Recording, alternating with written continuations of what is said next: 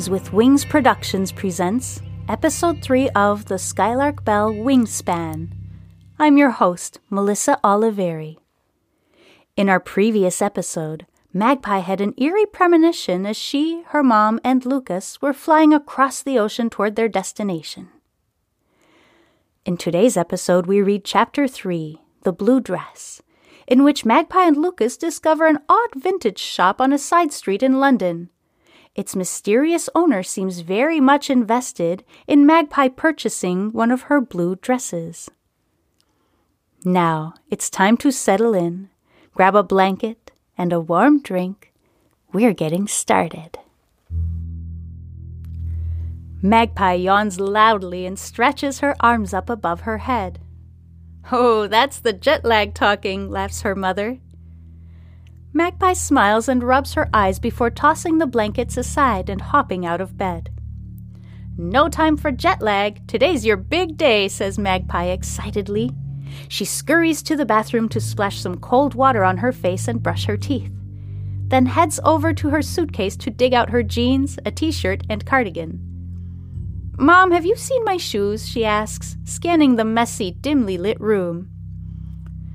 "How about we open these curtains and get some light in here? Maybe that'll help," says Mrs. Phaeton in her usual practical tone of voice as she pulls the curtain cords, instantly washing the room in bright sunlight. Magpie spots her shoes under the couch at the other end of the room. She's just bending down to grab them when a knock on the door startles her. She looks through the peephole and sees Lucas's black curls on the other side of the door. She slides the security chain off and greets him with a smile. "Good morning," she says cheerfully. "Hey," he groans, walking slowly over to the couch before letting himself drop on it like a potato sack. "Oh my, someone needs some breakfast and a nice cup of coffee," says Mrs. Phaeton. "Magpie, why don't you and Lucas head down to the cafe across from the hotel, and I'll catch up with you later on. There are a few phone calls I need to make." "Sounds great. See you in a bit," says Magpie, walking over to the couch and grabbing Lucas's hands to help him to his feet.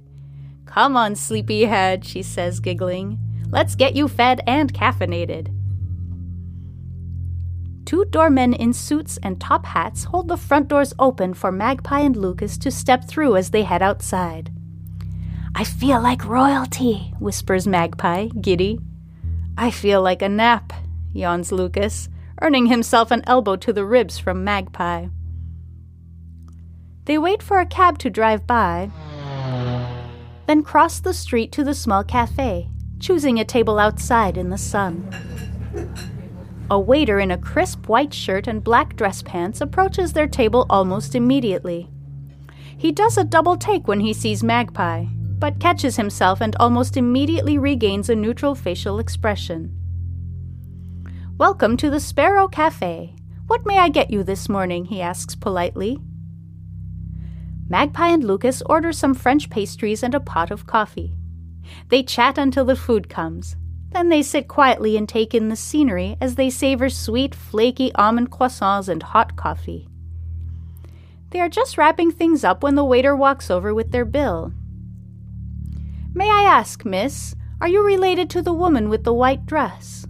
She was here earlier, a very charming lady.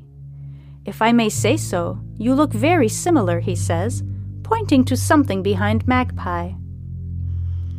Magpie turns and sees a woman in a long white dress walking away, her bright red hair piled up on her head in a messy bun. "She left this behind on the table," he adds, placing a small square beverage napkin in front of her. There's a rough sketch on the napkin. It looks like an archway or rainbow going over a path lined with trees on either side. Magpie knits her brow. "No, the only other person with us is my mom, and she hasn't left the hotel since last night," she answers. "Ah, I apologize. I must be mistaken. Well, I hope you enjoy your time in London. We at Sparrow Café look forward to seeing you again soon," says the waiter, bowing slightly before walking away. Magpie pushes the strange encounter to the back of her mind as she and Lucas stand up.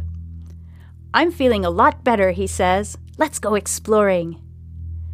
Magpie has an instant flashback to the weeks when she and Lucas first met, when they would go exploring the area surrounding Pocket every day. She feels a warmth wash over her that spreads to her cheeks and hopes he doesn't notice her blushing. Sure, but this isn't Pocket. We'll have to actually keep track of time and where we're going, she says, as they start walking toward the busy street ahead. Suddenly, something makes Magpie turn and run back to their table at the cafe. "Hold on a sec, I'll be right back," she shouts over her shoulder, trotting back to their table. She grabs the napkin with the strange sketch and tucks it in her bag before jogging back to Lucas. Magpie and Lucas have been wandering the streets of London for some time when they come upon a small shop tucked away on a side street made of cobblestone. Magpie feels inexplicably drawn to the shop. "Let's go in here," she says, grabbing Lucas's hand and pulling him in. A bell above the door rings as they enter. The shop is quite small and filled with vintage clothing and accessories. They giggle at some of the old styles, especially the dresses and shirts from the 1960s and 70s. At the very back of the shop, hanging high on the wall, is a gorgeous blue sequin dress. Magpie stops to stare at it. "Beautiful, isn't it?" The voice is coming from behind them. Magpie and Lucas spin in unison and find themselves facing a petite older woman in a long black dress, a string of pearls around her neck creating a stark contrast against the dark background of her clothes. "You should try it on. I believe it is your size," she says, her eyes fixed on Magpie. Okay, it is very pretty," concedes Magpie. She did pack a dress for tonight's event, but if she's being honest, she doesn't care much for it. This dress would be perfect. "Magpie, it's getting late. We should probably get going," says Lucas, suddenly feeling uncomfortable in the small shop. "I will make you an offer you can't refuse," says the woman. "You can have the dress for £10, and I will include these shoes." Her eyes are still fixated on Magpie as she grabs a pair of dainty cobalt-colored high-heeled shoes. "Oh my! I suppose at that price I don't have much to lose, even if it doesn't fit," replies Magpie. "It will fit," says the woman, smiling, as she walks to the back of the store and uses a long pole with a hook to lift the dress off its hanger. She carefully folds the dress and wraps it in tissue paper, then slips the shoes into a box. She packs everything into a large, unmarked bag and hands it to Magpie. Magpie settles up, and she and Lucas head out the door. "Something in there didn't feel right," says Lucas quietly, as they start heading back toward the hotel. "Oh, I think it was just a little cluttered and stuffy," says Magpie, cradling the tissue paper wrapped dress against her chest. "If you say so," says Lucas, the tone of his voice indicating that he's not convinced there wasn't something very wrong in the little store on the cobblestone street. As they walk away, the old woman stands in the shop window, her unwavering gaze fixed on them. The lights in the shop behind her go dark, making her almost entirely disappear save for the string of pearls around her neck, and she flips the small sign in the window to "closed." Thank you so much for listening. Join me next week for Wingspan Chapter 4, The End is the Beginning is the End, where Magpie has an inexplicable and dangerous experience on the cobblestone street outside the vintage shop.